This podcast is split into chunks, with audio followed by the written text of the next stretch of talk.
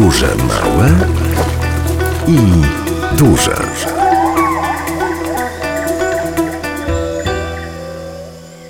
Snoopy jest moim prezentem na urodziny. Może nie brzmi to zbyt odpowiedzialnie, ale Tak, ale jak się go przyprowadziłam z Holandii do Warszawy i razem z Piotrkiem sobie mieszkaliśmy, no to wiadomo, brakowało nam jakiegoś zwierzaka. bo zawsze I- one były w naszych domach rodzinnych. Albo psy, albo koty. Dokładnie. I w ramach tego mojego prezentu poszliśmy do schroniska w Warszawie na Paluchu.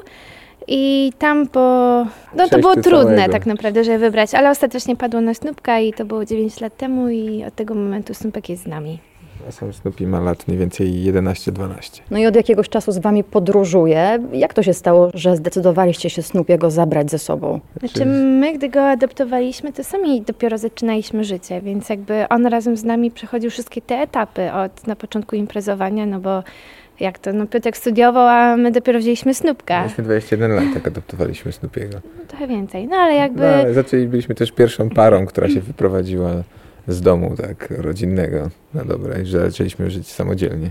Więc Tak. wszystkie imprezy się odbywały u nas. Mieliśmy już tego snupka, to chodziliśmy na te spacery, no ale ile można chodzić dookoła bloku, dookoła parku i te same rejony, więc zaczynaliśmy wydłużać i wydłużać te spacery. No i ostatecznie po prostu zaczęliśmy z nim podróżować. Znaczy to się zbiegło z kilkoma innymi wydarzeniami, które taki splot wydarzeń sprawiły, że ruszyliśmy do, do Gruzji. I tam złapaliśmy bakcyla, to było jeszcze bez, było bez snupka. to było bez snupka. Zupełnie nam się plany wakacyjne, które miały być w Chorwacji. Dlatego wybraliśmy właśnie taki bardziej, nazwijmy to dziki kierunek, który teraz w żaden sposób już nie, nie byłby dla nas dziki. A potem poszliśmy na prelekcję chłopaka, który pojechał autostopem prawie do Indii. No i jak to brzmiało tak prosto, znaczy to autostopowanie bardzo prosto brzmiało, jak on to opowiadał. No i stwierdziliśmy, że to jest chyba idealny sposób, żeby podróżować z psem. Skoro odpadają samoloty, pociągi są drogie, autokary też odpadają. I trzy tygodnie później po tej projekcji staliśmy już na wylotówce Warszawy jechaliśmy do Turcji, Gruzji i Armenii. I to była- Udało się. I to była nasza pierwsza autostopowa wyprawa w życiu. W sensie nie tylko Snupiego, tylko też Tak. nasza. No i jak? Bo to te pierwsze doświadczenia chyba były ważne, bo wy pewnie też wypróbowywaliście i siebie, i siebie ze Snoopim, i Snoopiego, no i te możliwości innych, ich reakcje na psa. My jakby w naszym podróżowaniu już odkryliśmy, że nie ma się co tak bardzo stresować na zapas. Że najważniejsze to, żeby reagować roz- rozsądnie, spokojnie na to, co się dzieje, nawet jeżeli sytuacje są jakieś trudne. Ale żeby może tak nie opowiadać, co było wtedy, to powiemy tak bardzo ogólnie, że my złapaliśmy już ponad 1000, między 1300 a 1500 pojazdów i na te 1000, powiedzmy te 1300 pojazdów dwa razy tylko ktoś nam odmówił z tego powodu, że mieliśmy Snupiego. Bo on jest mały, nie zawsze go od razu widać. No ale wtedy jak się zatrzymują, no i już go widzą, no to mówię, tylko dwa razy ktoś odmówił. Nigdy też nie mieliśmy jakichś my złych sytuacji, takich niebezpiecznych mocno dla nas. Mieliśmy trzy takie historie, powiedzmy średnio ci- ciekawe, bo tam ktoś chciał Izę złapać za kolano. Raz wsiedliśmy do samochodu z facetem pod wpływem narkotyków, czego nie zauważyliśmy na początku, no ale to jakby są takie, no to są najgorsze historie z autostopu, jakie mieliśmy. Jak się podróżuje z psem, powiedzcie? Jakie są tego plusy, jakie minusy? Tak naprawdę nie bardzo wiemy, jak się podróżuje bez psa, bo my cały czas ze Snupkiem podróżujemy. Do tej wyprawy w 2014 roku to tylko mieliśmy dwa wyjazdy bez Snupiego. No jedyne co pamiętam to to, że za każdym razem się martwiliśmy, no w ogóle co się dzieje ze Snupkiem, tak? A co on teraz robi? A jest smutny, a jest głodny, nie przeszkadzam rodzicom Piotrka, nie gania kotów. I tak na, naprawdę się martwiliśmy, więc już mając tego Snupka przy sobie, to mamy w ogóle połowę problemów mniej, no bo jakby Snupek jest z nami, nie, nie martwimy się, że coś się stanie.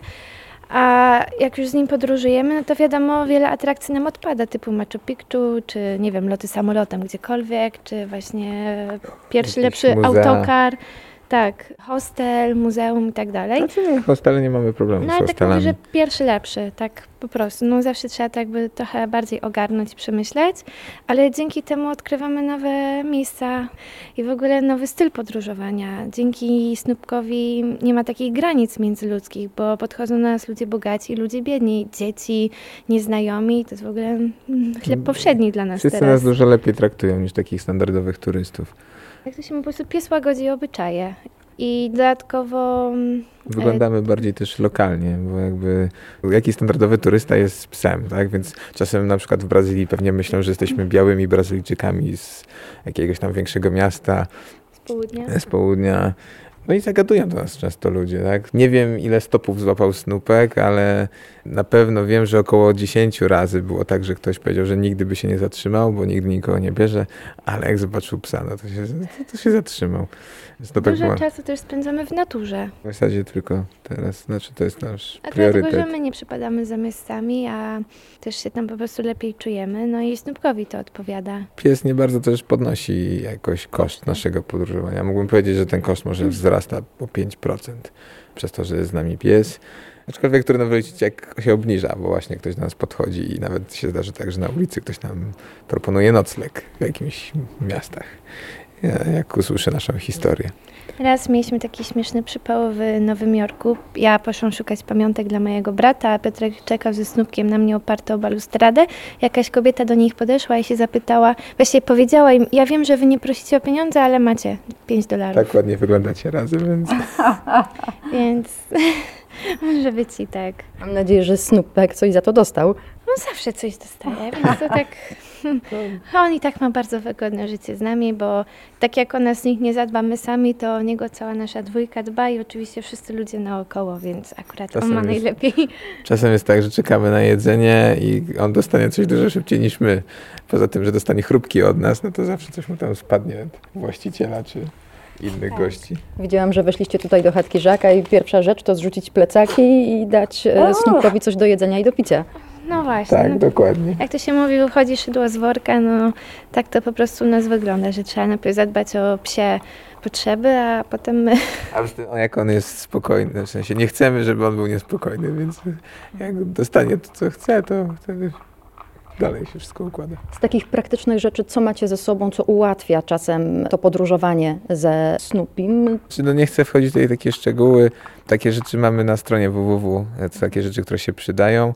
Ale jeśli miałbym coś wymienić na pierwszym miejscu, to na pewno jest to e, woda. Zawsze mieć wodę dla psa. Szelki e, zamiast obroży. I transporter taki, żeby go tam wsadzić, bo czasem to jest dobre schronienie przed słońcem, deszczem, komarami, czy nawet ludźmi, bo jak nie chcemy, żeby, by, żebyśmy byli zaczepiani i wchodzimy do jakiejś restauracji, no to, no to chowamy po prostu Snoopy'ego do środka i mamy pewność, że możemy normalnie zjeść e, jedzenie, a nie martwić się o to, żeby tam Snoopka zaraz od kogoś zabierać, jak, jak komuś się znudzi już głaskanie Snoopy'ego. Powiedzcie, w jakich miejscach, w jakich krajach byliście ze Snupim i jak w tych miejscach, no wybranych, bo o wszystkich nie dacie rady powiedzieć, nie zdążymy powiedzieć, e, jak psy są traktowane. Snoopy był z nami już w 36 państwach na pięciu kontynentach, więc odwiedził całkiem sporo. I każdy kraj tak naprawdę jest zupełnie inny. Ja bym powiedziała, że taka najbardziej psioprzyjazna to chyba była Kolumbia. Chyba nie, ja nie, nie Znaczy potrafię właśnie- powiedzieć. Dużo było. Chodzi mi o to, że w Kolumbii pierwszy raz się spotkaliśmy, że były jak w Ameryce Południowej i nawet tutaj w Polsce dedykowane restauracje dla psów, y, salony piękności dla psów. Centra handlowe się reklamują, że pozwalają na, wejść, na wejście z psami właśnie do środka. Są tam torebki na psie odchody i kosze. Są takie wielkie maszyny, jak my mamy w Polsce na batoniki, na żetony czy tam na pieniądze. To tam są na jakieś psie akcesoria, psie ciasteczka. No i to było bardzo dla nas szokujące, że takie miejsce w ogóle tam jest. E, Mm, W kolei- autobusach też nie mieliśmy problemu ze Ale na przykład snupkiem. metro w dużych miastach jest dostępne tylko w wybranych godzinach Tak, dla, tak, dla tak, przejazd tak. z psami. No i to E, też zależy od miasta. Tak było w Medellin i wiem, że w Bogocie również. No właśnie, to chyba po prostu zależy od... Ja na przykład miejsca. uważam, że Maroko, e, nie Maroko, no Maroko też bardzo pozytywnie nas zaskoczyło, bo wcześniej byliśmy w Turcji, w której nie mieliśmy jakichś problemów ani z hostelem, ani z jedzeniem, z restauracjami, ale zdarzały się jakieś tam zaczepki ze strony dzieci, czy nawet dorosłych, a w Maroko było tak, że dzieci podbiegały i całowały Snoopiego, w Turcji rzucały w niego kamyczkami albo go chciały go kopnąć. No a w Maroku jakby wszystko było takie pozytywne, nie mieliśmy żadnych problemów ze złapaniem autostopu, kelnerzy podsuwali krzesełka dla Snoopiego. Jeszcze taki inny, bardzo przyjazny kraj to Szwajcaria, bo tam prawie wszędzie można, na każdy szlak można wejść z psem oprócz jednego parku narodowego. W Brazylii można pójść na każdą plażę z psem. Nigdy nie mieliśmy żadnych problemów. Właściwie w całej Ameryce Południowej z psem całkiem łatwo się podróżuje. Bo Tam jest dużo wolności jeszcze takiej, jakby nie, nie ma tych zasad. To z jednej strony to jest złe, bo dużo osób jest takich, które no jakby nie szanuje innych natury i tak dalej, Ale też jest fajne, no bo właśnie jest ta wolność. Jeżeli ktoś jest fair wobec innych, to sobie no, może wiele poszaleć. Jadąc w konkretne miejsce, czytacie w internecie, przygotowujecie się i sprawdzacie, co można robić z psem, gdzie wejść, a czego nie? Nie. Nie, bo tego nigdy nie wiadomo. Na przykład jeszcze parę lat temu, typu 5 lat temu, można było wejść na Machu Picchu z psem, a teraz nie można. Oczywiście są tam psy lokalne, bezdomne, ale turysta ze swoim psem wejść nie może. No, no i jest też tak mało turystów podróżujących z psami, nie ma że... zakazów ani zasad. To nie jest jakby z góry powiedziane, że do iguazu nie można z psem. Nie, dopiero jak się jest tam na miejscu, to widzimy, że do iguazu nie można z psem. No bo oni nawet nie pomyślą, że ktoś chce tam wejść z psem, a po prostu się wchodzi. Innym, że go tam zostawiałam. W ogóle w Iguazu są takie klatki na psa, żeby... Po stronie argentyńskiej są przygotowane klatki, tak, że jeśli ktoś przyjechał z psem, no to może psa tam zostawić i lepszy to niż nic. Jeśli ktoś ma psa, który potrafi sam zostać, no to mm, Poza tym my też nie zwiedzamy takich atrakcji, nie wiadomo jakich, a jak już coś robimy, no to robimy to na zmianę, że najpierw idzie Piotrek, a ja siedzę ze Snupkiem, a potem na zmianę. Kilka razy zrobiliśmy tak z jakimś muzeum, gdy na czymś nam zależało. No to nie z muzeum, bo nie chodzimy po muzeach, ale, nie, ale było jedno w Peru. jednym zabytkiem, czy tak. tak. Siedzimy tutaj, ja Was pytam o Snupiego. On pewnie będzie dzisiaj też bohaterem spotkania w Lublinie. A powiedzcie o tym, co Wy czerpiecie z podróży. Co dla Was jest najatrakcyjniejsze, czy co było z dotychczasowych Waszych wypraw, co sprawia, że no Wy się czujecie trochę bogatsi? To jest generalnie trudne pytanie, bo my już doszliśmy do takiego etapu podróżowania, że uważamy, że ono trochę krzywdzi bo tak dużo zobaczyliśmy brudu, syfu, biedy i wszelkiego rodzaju patologii. Nie mówię tu tylko o jakiejś patologii takiej rodzinnej, tylko patologii e, dużych korporacji, biznesów, e, dewastacji krajów środowiska i... Po prostu nasze wyobrażenia, które mieliśmy tam od zawsze w głowie, legły w gruzach, gdy byliśmy w głębokiej Amazonce czy w innych miejscach, bo widzimy, że to nie jest do końca tak, jak nam się wyobraża, bo tak było, ale już tak nie jest i świat się zmienia i no i po prostu no, ktoś za to płaci. No i najczęściej właśnie te biedne państwa za to płacą, no i my to wszystko widzimy. No i dodatkowo, znaczy ogólnie Moim zdaniem najfajniejsze w naszej podróży jest to, że my w niej jesteśmy, że się odważyliśmy i to już samo w sobie jest fajne, no bo mamy tą odwagę do pokonywania każdego dnia. Każdy dzień jest inny, każdy dzień jest przygodą i no chyba... I to nas rozwija po prostu, jakby w, i mentalnie, i fizycznie gdzieś mamy takie przeświadczenie, że po prostu stajemy się bogatsi. Mimo, że pieniędzy już nie mamy, to, to jesteśmy bogatsi w środku. W tak, i że jesteśmy tacy już spokojni, że po prostu wiemy, że sobie poradzimy. Już tyle rzeczy jakby przeszliśmy i się nie poddaliśmy. Zresztą jest takie powiedzenie, co nas nie zabije, to nas wzmocni i jak najbardziej się z tym już utożsamiamy, no bo wiadomo, kiedyś no, się słyszy takie rzeczy, no ale je się dopiero pozna, jak się je zrozumie i przeżyje. Wiemy też, że już nie ma niemożliwego. Jeżeli dopisuje nam zdrowie, no to wszystko da się zrobić i nie ma jakiejś jednej właściwej drogi życia, którą trzeba sobie tam obmyślać, tylko na każdej drodze, ważne co wybierzemy, będą i jakieś radości i zabawy, a i tak samo będą przeszkody i, i smutki, które po prostu trzeba pokonać. Ale z drugiej strony te wszystkie rzeczy można też przeżywać tutaj w Polsce, więc dlaczego wy jeździcie? Ojej, nie zgodzę się, nie można, hmm? bo trzeba się nabyć takiego dystansu, żeby totalnie wyłączyć takie zaprogramowane myślenie, w którym jesteśmy od małego, że wiemy tak jak żyją nasi dziadkowie, rodzice, my i prawdopodobnie i wszyscy wokół, to że można żyć inaczej i właśnie to nam ta podróż pokazała, że jest nagle na przykład świat żeglarski, gdzie dla ludzi jest normą, że oni podróżują, są na łodzi, łódź jest ich domem, że oni nauczają dzieci w domu, te dzieci nie chodzą do szkoły, a są mega rozwinięte, pięknie mówią w wielu językach. Potem poznajemy świat biedy, ale te dzieci za to są szczęśliwe, bo jasne, może nie mają butów i biegają często na busaka, ale dla nich rodzina się tam bardzo liczy i te koneksje, które my tak naprawdę w cywilizacji gubimy. Gonimy za pieniądzem, brakuje nam czasu, a rodzina się odsuwa na dalszy plan albo poznaliśmy świat strasznego bogactwa, który jest znowu czymś, co burzy wszelkie nasze takie podwaliny stereotypów, które znamy. I jak poznamy kilka takich różnych światów z, inne, z każdej ze strony, to... Myślę, że takim normalnym życiu, no, nie wiem, nawet śmierć kogoś bardzo bliskiego nie nauczy nas ekologii, szanowania tego, co dostajemy na co dzień, takich drobiazgów, jak nie wiem, tak, że możemy sobie zrobić kawę taką, jaką chcemy, zjeść dobry obiad, zjeść w ogóle, albo mamy dostęp do wody. Po prostu to, nie wiem, to uczy od, nawet od innego spojrzenia na wychowywanie dzieci, po nawet gotowanie. Jakby to, co oferuje podróż, jest takim ogromnym kolarzem. No. Mi też się wydaje, że jakbyśmy to robili, chcieli osiągnąć w Polsce, to jakby zaczęło nam być trudno i także trudno, że chcemy się poddać, byśmy się poddali, bo byśmy mieli tą możliwość, a często gdy jesteśmy na drugim końcu świata, po prostu nie ma łatwej tej możliwości odwrotu, tak jak my na przykład tak mieliśmy podczas jachtostopu i jakbyśmy prawdopodobnie nie mieli snupka i byśmy mieli taką, o, odpowiedź, że możemy kupić bilety, wrócić do domu, byśmy to zrobili, a przez to, że tego nie zrobiliśmy, było strasznie trudno, ale mm, to był taki kryzys, który ostatecznie nas właśnie nie złamał, a nas wzmocnił i myślę, że to jest ta różnica, że my mamy tu za wygodnie, możemy się wy, wycofać, a w tej podróży jakby no, trzeba przejść do przodu. Nie da się wrócić. Czyli w tym podróżowaniu ważne jest takie to otwarcie, trochę na nieznane, doświadczanie innych rzeczy, niż samo na przykład miejsce, do którego docieracie z jego atrakcjami. Zdecydowanie tak, no bo atrakcje, no to, to są teraz atrakcje turystyczne, atrakcje instagramowe. Ważne, żeby pokazać innym, a niekoniecznie samemu je poznać. Znaczy ja odnoszę takie wrażenie. Podróże małe i duże.